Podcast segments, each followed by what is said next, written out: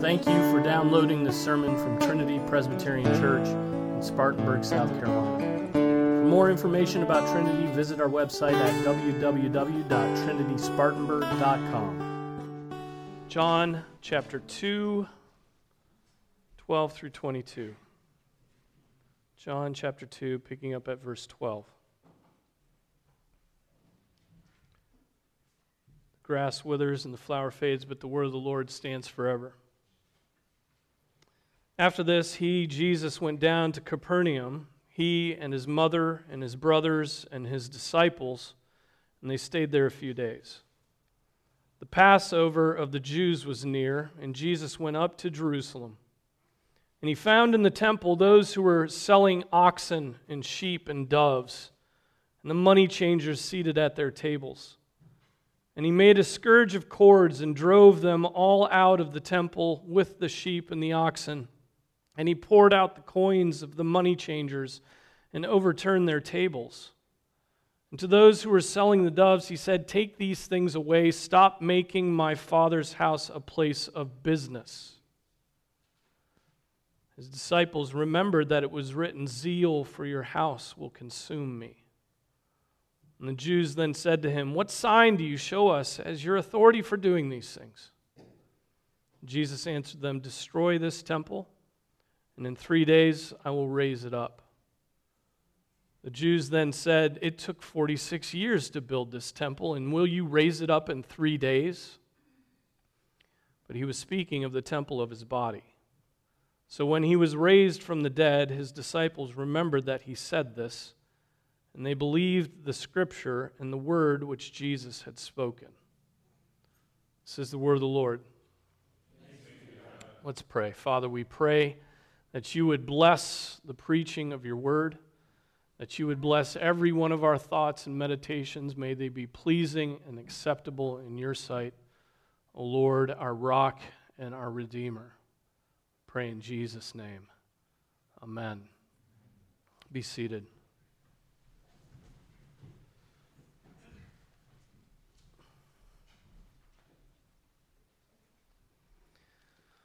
So we we leave Cana of Galilee, and Jesus and his mother and his brothers and his disciples travel down to uh, Capernaum, staying there a few days. It's likely early April in the year 27 AD. We don't learn anything about what they do in Capernaum at this point. The next verse we, we find out that they move from Capernaum on to Jerusalem, city of David. And it seems that, that Capernaum was a kind of uh, home base. It was a place where Jesus uh, performed many of his miracles. It was a place that they returned to often, where some of his uh, apostles were from. And it is the place that receives the strong denunciation of Jesus after having performed miracles there when he saw their unbelief. And so uh, this Capernaum will keep coming back up uh, throughout. Now, then they come to Jerusalem at the time when the Passover was approaching. It would be the time of the Passover, three years in the future, that Jesus would come to Jerusalem to be crucified. And, and you remember that in the gospel, uh, in the, in the synoptic gospels, in Matthew, Mark, Luke, there's a cleansing of the temple that takes place at the end, uh, at that last week of Jesus' life. This that we're looking at is a different cleansing of the temple. And so there are two in Scripture. One, as he's just initiating, the, the first time uh, as part of his public ministry, he comes in Jerusalem, and then he cleanses again as he's leaving Jerusalem. He enters this time not to be bound and killed, but to preach the gospel to call his people to repent and believe because the kingdom of God is at hand. And remember, Jerusalem at this point would have been filled with, with people. uh, filled with people preparing for the Passover and the subsequent week long feast of unleavened bread.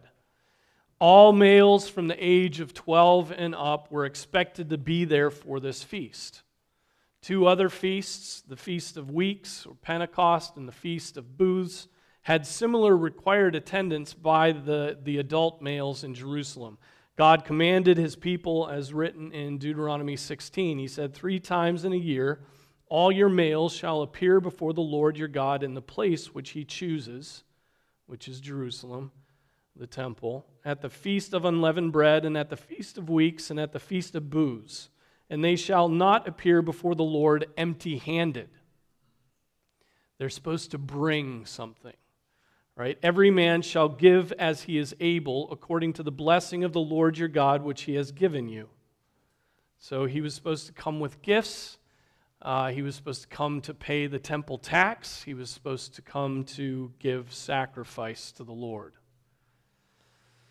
So Jerusalem was filled to the brim with ambitious and scheming men who, who desired to make a few bucks not just a few bucks, but a lot of money from this crowd of people that would be traveling, some people from far distance away. Traveling from cities, these pilgrims would have needed to make their offering to the Lord, and hence we have our first fast food industry set up in the temple courts. Except it's not food for eating, but food for the temple sacrifices that they were selling. They're selling God's food at this, at this in this temple court. They were selling oxen, sheep, and doves for the required sacrifices, the required gifts, just yards away from the altars upon which they burned those animals. Remember, this was within the temple temple area, the temple courts. In this case, the court of the Gentiles. This is where it's outside the gate beautiful. It's the court of the Gentiles, and it's set up as a business. Uh, business, commerce, profiteering, exchanging of foreign currency for the coin of Jerusalem, all within the court of the temple. And they would also be paying, uh, all the people would be paying their temple tax according to the shekel of the sanctuary. They would be paying that during this time period. And they, that's why the money changers are present.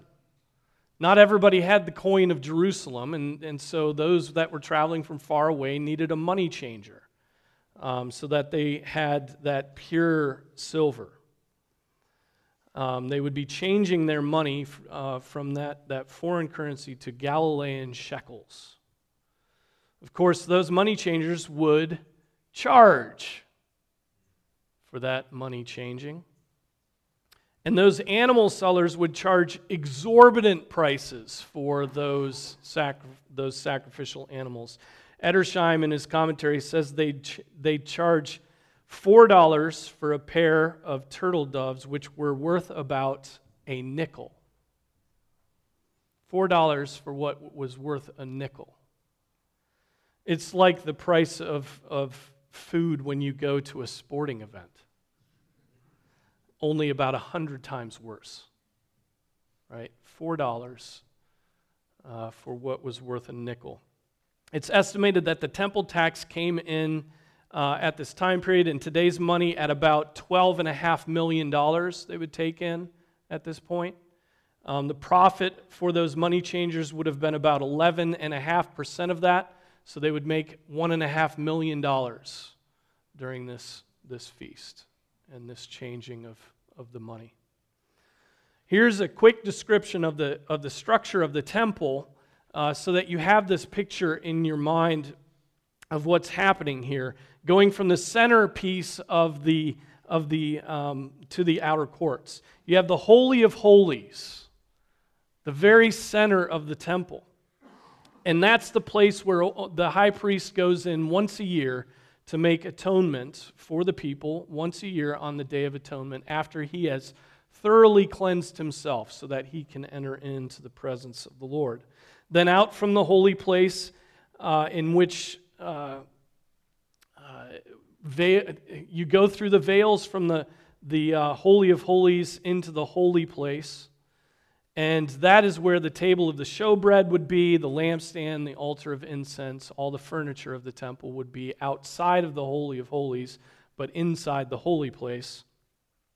Then outside of the holy place was the laver, the slaughtering tables, and the altar, right? So you had slaughtering tables for the animals, you had the laver where the, the animal parts were washed, and then you had the barbecue pits, right? The, the altar where the, the uh, sacrifices and the, and the smoke rose to the Lord. Then outside of that was the court of the women.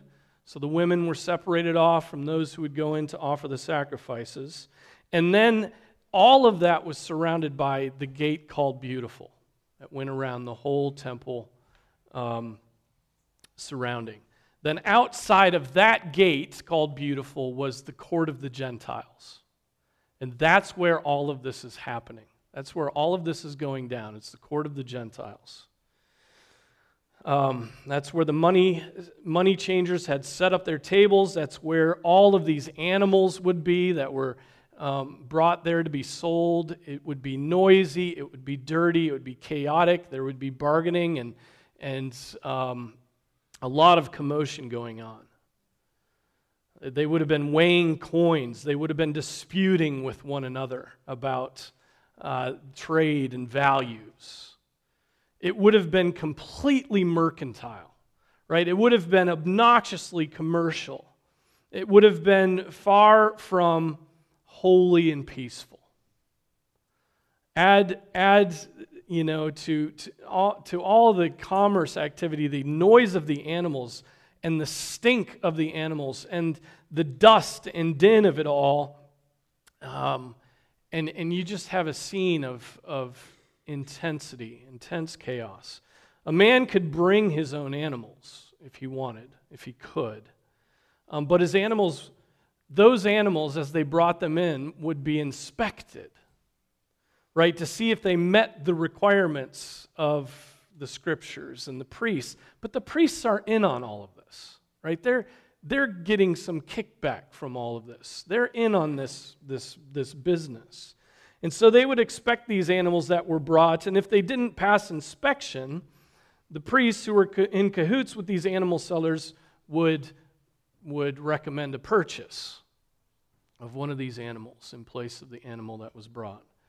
And so, all, but all of those animals that were brought would have been sort of pre sanctioned for sacrifice. They would have already gotten the, the stamp of approval from the priests who were working with the animal sellers.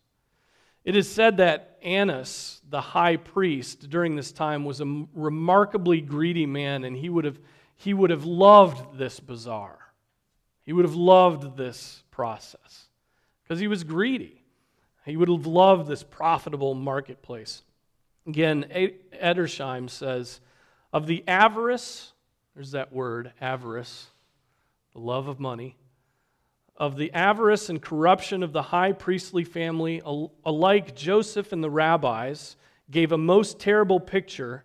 Josephus describes Annas, the son of the Annas of the New Testament, so we're, we're, he's describing the Annas a generation ahead of this time. Um, he describes that son as a great uh, hoarder up of money, very rich, and as despoiling um, and, and getting his wealth by open violence. The Talmud also records the curse which a distinguished rabbi of Jerusalem, Abba Shaul, pronounced upon the high priestly families, including that of Annas, who were themselves high priests, their sons treasurers, their sons in laws assistant treasurers, while their servants beat the people with sticks. Right? So, nepotism like crazy. The high priest, the high priest's sons are keeping track of the wealth. The high priest's sons in laws are assistants to the sons in tracking all the money. And then the servants of the high priest are, are beating the people to get out from them this, this money, this tax, this, uh, this whole process is being stewarded by them. And so, think about this. It's into this disorderly chaos, this oppressive greed, this, this desertion of the whole purpose of his father's temple that Jesus enters. He comes into Jerusalem, and this is what he sees in his father's house. And we think of that verse in Malachi, and I think this is when that, that verse is fulfilled. The Lord whom you seek will suddenly come to his temple, and he will purify the sons of Levi. Right? He has suddenly come, and his first act in Jerusalem, in this holy place, is to make a whip. He, he, he makes a whip. There would, have been, there would have been all kinds of material around in this crazy place for him to make uh, a whip. And he drives out the livestock with that whip. He drives out their, that's even better than driving out the money changers with those whips, because he's driving out their source of money. He drives out those animals, he drives them out of the place, away from the temple, and um, gets them away from this court. He ends their business. He drives at them with anger. He's swinging this whip. And as he snaps the whip, driving the animals away from their sellers, he's kicking over the tables of the money changers throwing their well ordered boxes of coins onto the ground. And to those dove sellers who are getting 800 times what their doves are worth, he shouts this rebuke Take these things away. Stop making my father's house a place of business. Stop making my father's house a trading place. The whole violence of this action is rather extraordinary in Jesus' work. Ryle says a word, a touch, or the refreshing or the reaching forth of a hand are the ordinary limits of his action. Just a word, a little touch of the eyes, or um, those gentle actions. But here we see, Ryle says, here we see him doing no fewer than four things making the whip, driving out the animals, pouring out on the ground the money changers' wealth, overthrowing the tables. On no occasion do we find him showing such strong outward marks of indignation as at the sight of the profanation of the temple. And this is key. Why? Why is it that he displays his anger? This is anger. Jesus is angry.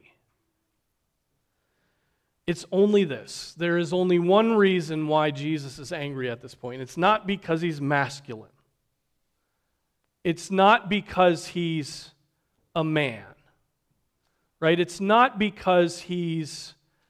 Uh, he's a Jew who loves the traditions of Jerusalem right? It's not, it's not because he's strong, you know. It's this there is only one reason he's zealous for his father's glory. That's it. He is zealous for his father's glory. That's why he's angry right now. He cares that his father's glory would be manifested in this world. That's it. And that is the meaning of the next verse. His disciples remember that it was written, Zeal for your house will consume me. That description of Jesus is found in the middle of Psalm 69, that psalm that undoubtedly describes Jesus' life. And, and it's the psalm of which we read about Jesus' thirst on the cross. So now let's be clear about this. Jesus is not raging out of control. He's not out of control at all. He's not raging. This is not him being overcome with the, the passion of anger.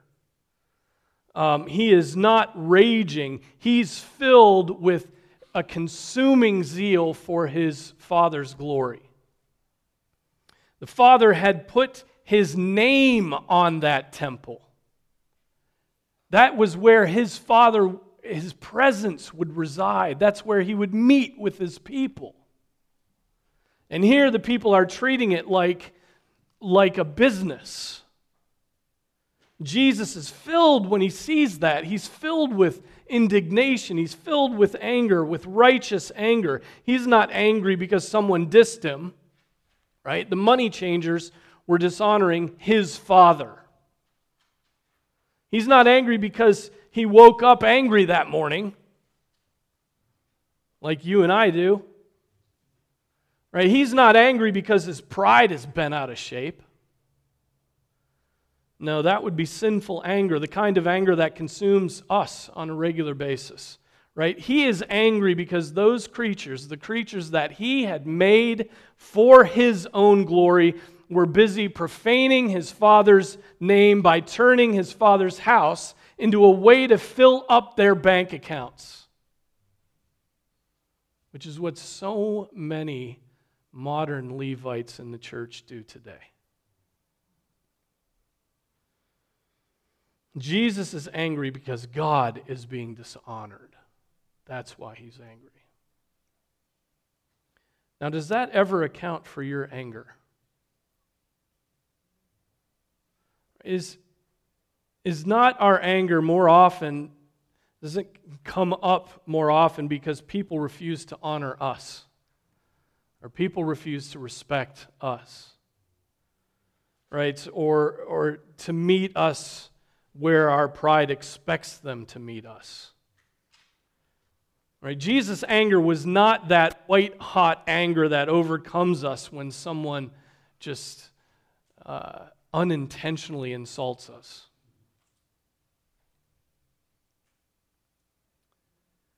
Jesus' anger was because his Father's glory consumed him. His Father's glory consumed him. Is it even possible for us who have a sinful nature to approximate or imitate that kind of anger? Is it even possible? Well, yes, it is. Otherwise, the Apostle Paul would never have written, Be angry and do not sin. Right? There is a way to be angry and for it not to be sin.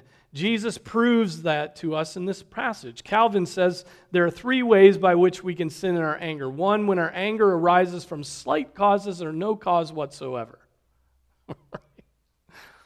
it's just no cause whatsoever. I mean, we don't even have any excuse for it. No, one, no one's done anything to provoke us. Two, when we respond way beyond what the seeming offense is against us. So a slight offense comes and we go, wow, and blow up. And then, third, when we are angry with our brothers, when we should have been angry with ourselves and our own sins. Projecting. Then he says this we ought to be angry by zeal for the glory of the Lord. That's precisely what we see in Jesus here in our passage.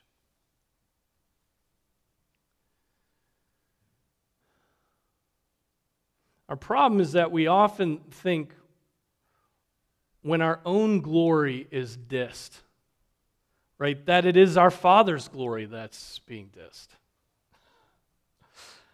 We have such inflated thoughts of ourselves that we take any disrespect as, as persecution of the first order. Right? We interpret slights against us as something that puts the truth of God at risk.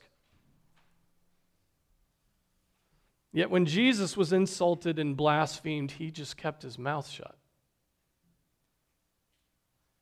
When his father's house, though, was desecrated by these greedy men and their wickedness, he rages, he righteously rages against them. Examine yourself. Right? Your anger is so, so little justified. Right? How many times have you been angry because God has been blasphemed? Or God has been blasphemed by your child's behavior? Right?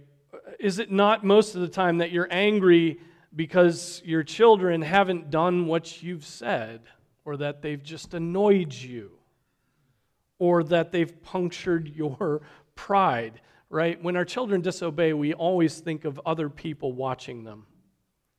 And we get angry at them because they're making us look like a fool.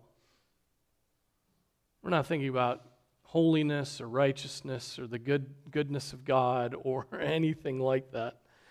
If zeal for God consumed us, then our anger would be about God's glory and not about our own glory, our own comfort, our own egos, our own supposed rights to a few moments of quiet.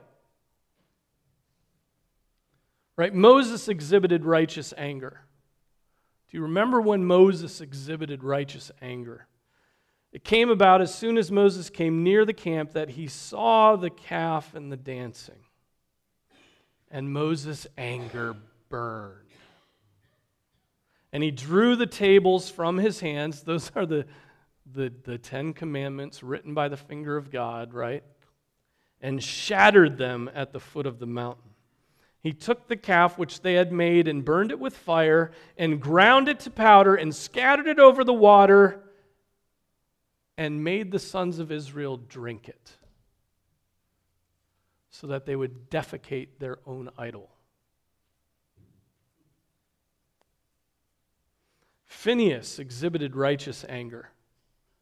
Remember Phineas. Phineas, the son of Eleazar, the son of Aaron the priest, has turned away my wrath from the son of, son of, sons of Israel in that he was jealous with my jealousy among them, so that I did not destroy the sons of Israel in my jealousy. Right? The impurity had come into the tent. And Phineas goes in there and spears the couple, stops the plague, right? And then he is commended for this work. Eh, but, but notice what it says of him. He was jealous with my jealousy among them. He had the glory and zeal of God, he had zeal for God's glory. The Apostle Paul exhibited righteous anger. Now, while Paul was waiting for them at Athens, his spirit was being provoked within him as he was observing the city full of idols. Right? He's seeing all these idols, all these false gods and his spirit is provoked in him, and he's beginning to think of the one true living God. And then he goes and preaches in the Areopagus, right? And lets those, those stupid philosophers know that they were ignorant. Augustine applies this passage in this simple way, a way that reveals our apathy, a lack of love towards our brothers and children and friends. He writes this. He makes this application of having zeal for God's house. Let the zeal of the house of God ever eat thee. For example, do you see your brother running to the theater? Stop him, warn him, be grieved for him. If the zeal of God's house has now eaten you, do you see others running and wanting to drink themselves drunk? Stop whom you can, hold whom you can, frighten whom you can, whom you can win in gentleness. Do not in any wise sit still and do nothing. Zeal for the house of God, zeal consume, should consume us as we warn others to flee from sin.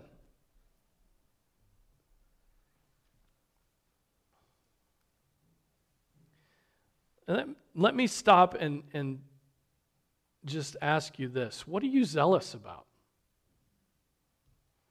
right? It, w- when you stop and actually think about the things you're zealous about, it's astonishingly embarrassing how petty we can be. You, you, is it college football? It's not college football season. I have to save that for the fall. I flip that switch in the fall when it comes around. I mean, are you zealous for food? Is that what, what motivates you? You know, you work so that you can get to lunch, so that you can buy some good food, stuff your gut. That's your zeal. Are you zealous for um, collecting things? Are you zealous for uh, computer games? Are you zealous for wealth? Are you, ze- I mean, are you zealous for cookies? Are you zealous for having a spotless car? Right? And anger for all those scratches on your car consumes you. I mean, look, we're pathetic. We are. We're pathetic. We are so pathetic in the things that we're zealous for, and so pathetic in how little zeal for God's house consumes us. How little zeal, and let me put it this way we have so little zeal for the church. The church. We have so little zeal for this body. We don't have the zeal to pray for one another. We don't have the zeal to care for one another. We forget about Trinity Presbyterian Church between Sunday and Sunday. Right? But, but we, we, we have so little zeal to, for the gospel, to share the gospel with those who are dying. We have so little zeal to, to demonstrate the zeal that Augustine has here, but Jesus has the perfect right kind of zeal, and that zeal for his Father's house to the point where it enrages him that people would be desecrating this holy place. Desecrating, de- desecrating the place that, that eventually he would destroy because they, they defile it entirely. But here he is saying, no, this should be a house of prayer. This should be a house of dedicated worship to me. And you've just made it a business. A business. You've made it a mall. You've made it a marketplace. You've made it a place for you to fill up your bank accounts. And the glory of God was so far from that place. But what, what, what zeal consumes you? Examine yourself on this. You'll come up with a really, really, really, really long list of stupid things.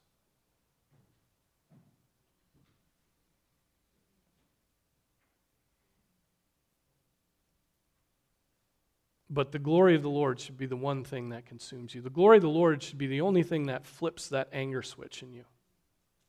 Glory of God. And so when you hear somebody blaspheme in front of you, glory for God switch comes on, and you rebuke that person and say, That's my Savior, be quiet.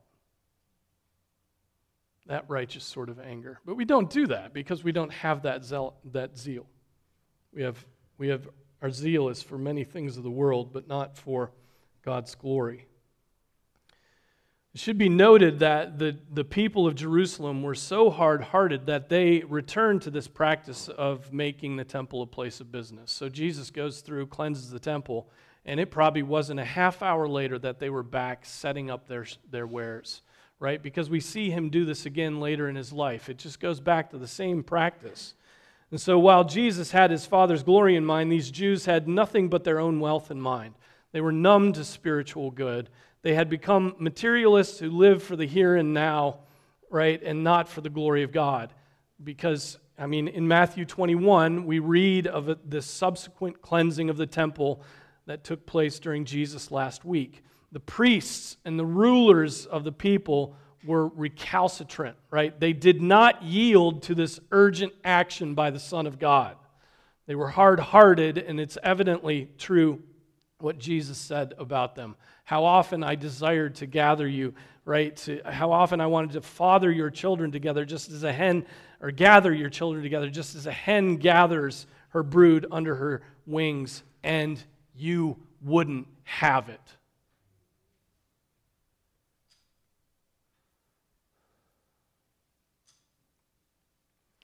One application of this to worship The peace of the tabernacle had been disrupted by the noise of commerce. Right? Though we don't have sheep and goats distracting us at this point, um, as we gather for worship, we do have the noise of our lives bouncing about in our heads. Right? I would urge you to see Jesus' actions at the temple as the actions of a God who is jealous for his worship. He's jealous for his worship. What once had been a quiet place of prayer had become a scene of noisy animals and noisy marketeers. What God required was a prayerful and sober approach to his presence. And that is no different than today. God requires of us a sober and quiet approach to the worship of him. Yes, we can fellowship and talk, but at some point before worship, you should disengage from chatting about your week and the books you're reading, right? And quiet yourself to worship God. Quiet yourself. You should take a moment to ask God to bless the preaching of His Word. Um, you should, you should, in your own hearts, right? You should take a moment to ask God to work His Spirit in the church. You should ask Him to fill your heart with joy and fear as you enter into His presence, right? Take that moment. Don't be afraid to be rude to somebody and say, you know what? I don't want to talk to you anymore. I want to pray. Zeal for God's house can consume you that little bit, right? I mean, you can be nice about it. I've got to go pray. You don't have to say the first part, right? But but let's let's let's let's sh- I mean, let's show our zeal for God's house. Let's show our zeal for worship by doing this. Now, back to our passage. The Jews are indignant with Jesus. Zeal for their wealth is still consuming them. And so they confront the wrathful Jesus by questioning his authority. What sign do you show us as your authority for doing these things? What sign do you show us of your authority? I believe they want to see a miracle from him that would attest to his divine authority, like Elijah, perhaps. You know, if he called down fire from heaven, right, they would perhaps maybe be inclined to accept that he was a prophet and could do what he had just done by overturning those tables. As to the matter of authority, their request was to begin this showdown between the, the Jews and Jesus that would last until, in league with Rome, they had him dead on a tree. Right? In that death, they thought that they had vanquished his authority. They, they, they did not expect resurrection power, right, to overrule them. The mere fact that Jesus had disrupted this festival of wealth, this, this chaos of commerce, and had not been arrested or accosted in some way could be indicative that Jesus' actions actually were a miracle. That he had just, just done this miracle and he, they, they didn't touch him. How is it that no one retaliated and, and they now just ask him a question?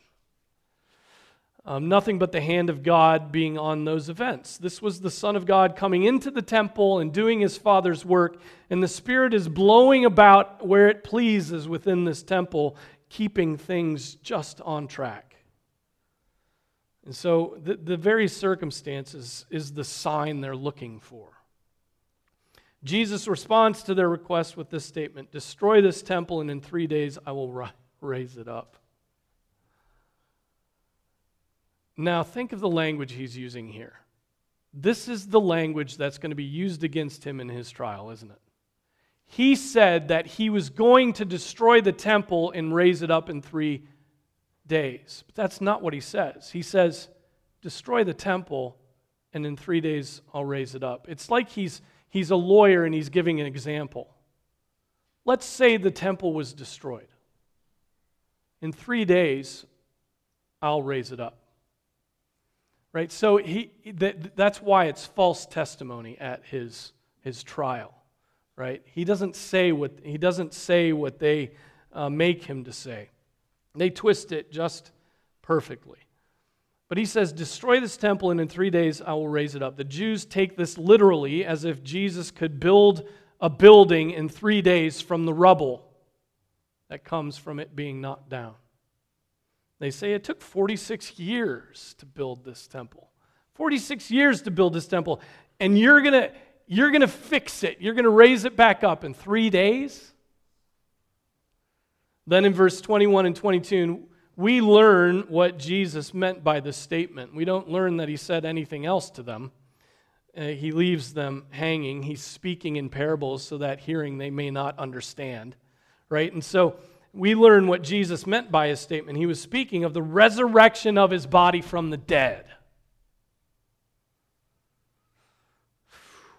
But he was speaking of the temple of his body. So when he was raised from the dead, his disciples remembered that he said this, and they believed the scripture and the word which was spoken about that Jesus had spoken. And so Jesus was speaking of the temple of his body. Now, how was Jesus' body a temple? Well, think of it this way God determined that he would be present with his people in the temple, his presence would dwell within the temple. His presence was there in an extraordinary way. So, too, the presence of God is with his people in Jesus in an even more extraordinary way. Right? So, uh, we don't, now, we don't want to make too close an analogy between the physical temple and the temple of Jesus' body because then we would be in danger of the heresy of Nestorianism, right? Jesus' body was not just an empty receptacle for divinity to come and fill with divine nature. No, he took on human flesh and he was God man, fully God, fully man. Yet Jesus is still Emmanuel, right? God with us. As God was present in the Holy of Holies, so God is present through his Son. And remember what happened when Jesus died, right? The temple veil was torn in two from top to bottom. The utility and function of the old temple was done away with. The activity of the temple ceased to have any meaning because Jesus had ended sacrifice with his final perfect sacrifice. His action on the cross was the work of the final temple, of which the action of the previous temples had merely pointed. The Jews don't get this. The Jews did not get this. The Jews still do not get this. They loved the temple structure. They loved the temple structure They loved the physical look, the furniture, the ceremonies, the smells, the smoke, the temple of the Lord, the temple of the Lord, the temple of the Lord. That's what they loved. Here was God in the flesh, and they were clinging to a building and not even using that building in the way that God had told them to use it. But not all of the Jews were left in their rebellious blindness, right? Looking back on this statement after Jesus rose from the dead, the disciples believed the scripture and the word which Jesus had spoken. They remembered this sentence spoken by Jesus about raising up the temple in three days, and they believed. They had, uh, they, they may not have gotten it when Jesus said it originally. I don't think they got it. Right? But as they um, eventually, though, Jesus' words lodged in their minds and they believed, right? As they, as they saw the events of Jesus' crucifixion, as they saw the temple veil torn in two. Ryle draws an application from this delay in their understanding that I thought was helpful to us. He says, It is a comfortable and cheering thought that the same kind of thing that happened to the disciples is often going on at the present day.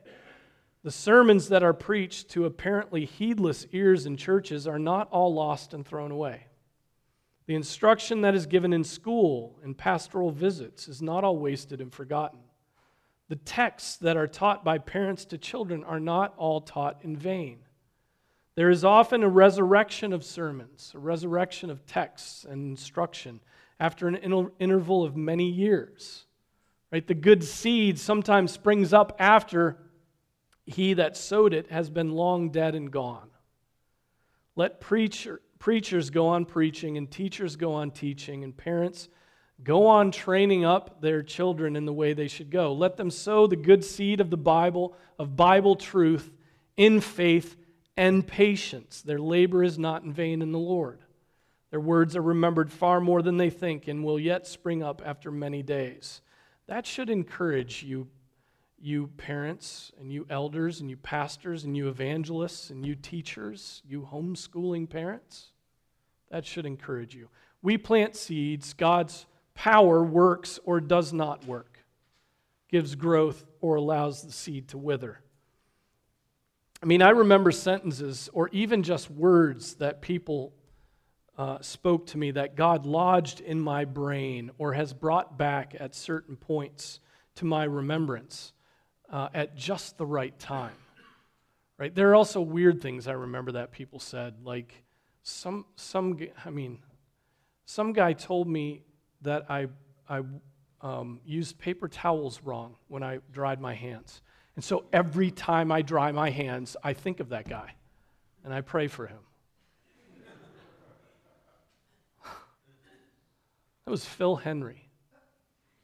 Yeah, you know Phil Henry. And he would do that, right? He would, he would tell me, I, you, you gotta, you, you don't rub, you gotta pat. And, but, but, so I'm sure you all have examples of this where you're constantly triggered um, I mean that in every respect, by these memories. But we also remember it with somebody who rebuked us, somebody who shared the Word of God with us, somebody who said some phrase that instantly brought understanding or conviction or help to us at a certain point. And, and so uh, we see that in this passage in these, um, in these disciples. Perhaps there's been a psalm that you've read, it, it often works this way too. There's a psalm that you've read 155 times, and yet it's not until God put his spirit on you and put you in a certain context where you read it and you were like, ah, oh, that makes sense. That's what I needed to hear. Right? It healed you when you were wounded. It convicted you when you were sinning. We constantly then ingest the Word of God, or should, and the Spirit uses it in His timing. Right? That's the, just because God blesses in His timing is not the reason to leave off doing the daily work of ingesting the Word. Right? You ingest continually and wait for the Lord and he will act. So let me finish here, returning to the question that I asked earlier Are you zealous for God? If you want to know what you are zealous about, just contemplate your anger. Right? If, it is, if it's your ego that you are zealous about, your anger will flare up when you are insulted. If it is your wealth that you're zealous about, your anger will flare up when your investments tank. If it's your lust you're zealous about, your anger will flare up when um, your husband or wife doesn't give you what you want.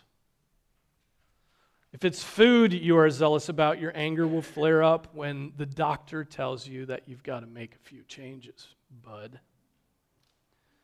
Um, if it's your vanity that you are zealous about, your anger will flare up when, when somebody in the car rolls down the window and messes up your hair. Right? If, it, if it's uh, if it's your car you're zealous about, your anger will flare up when your kids ride their bikes past it and totally scrape up the entire side of the car.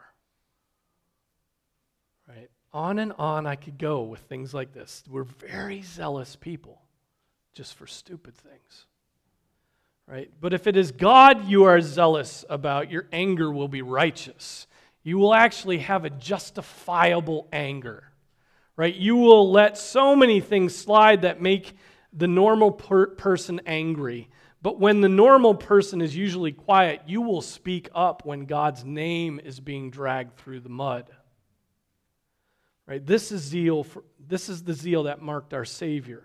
He was zealous for his father, for his father's house. Ultimately, that's a way of saying he was zealous for his father's glory.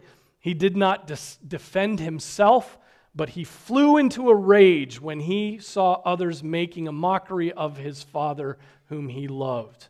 Right? May we do the work of examining our anger, repenting of unrighteous anger, praying that God would fill us with so much love, right? So much regard, so much zeal for his name that it would even transform our spirit so that we might be angry at the right things. Angry at the right things. Angry because God's glory is being diminished. Well, let's pray.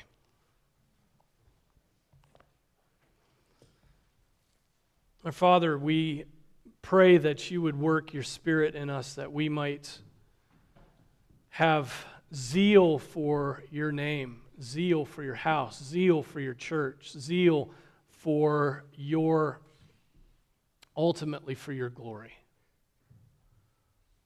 Lord, we are ashamed when we think about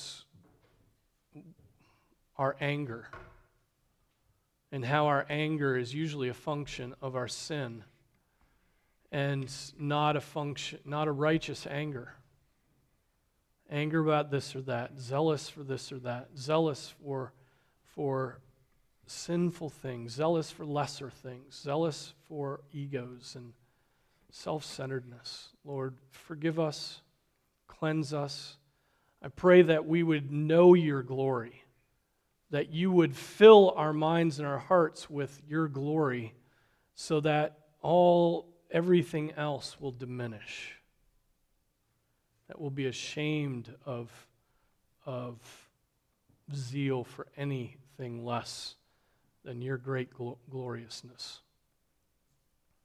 Father, I pray that you would, uh, you would help us to be prepared for worship.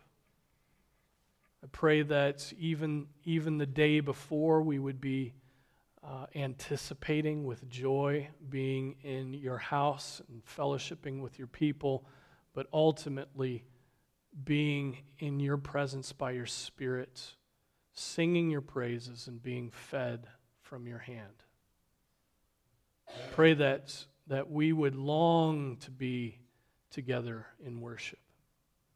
I pray that e- even on Sunday mornings we would, we would pray that we would anticipate, that we would pause, that we would, uh, that we would take even a minute here or there to thank the Lord that we can come together to worship Him.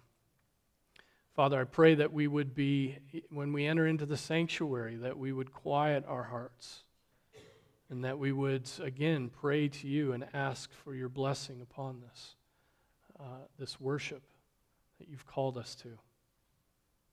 Father, we, we pray for your help. We are, we are so easily distracted, and our flesh wars against your spirit.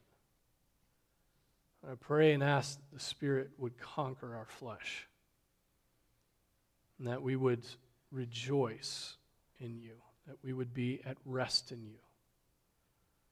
Help us, we pray, in Jesus' name. Amen.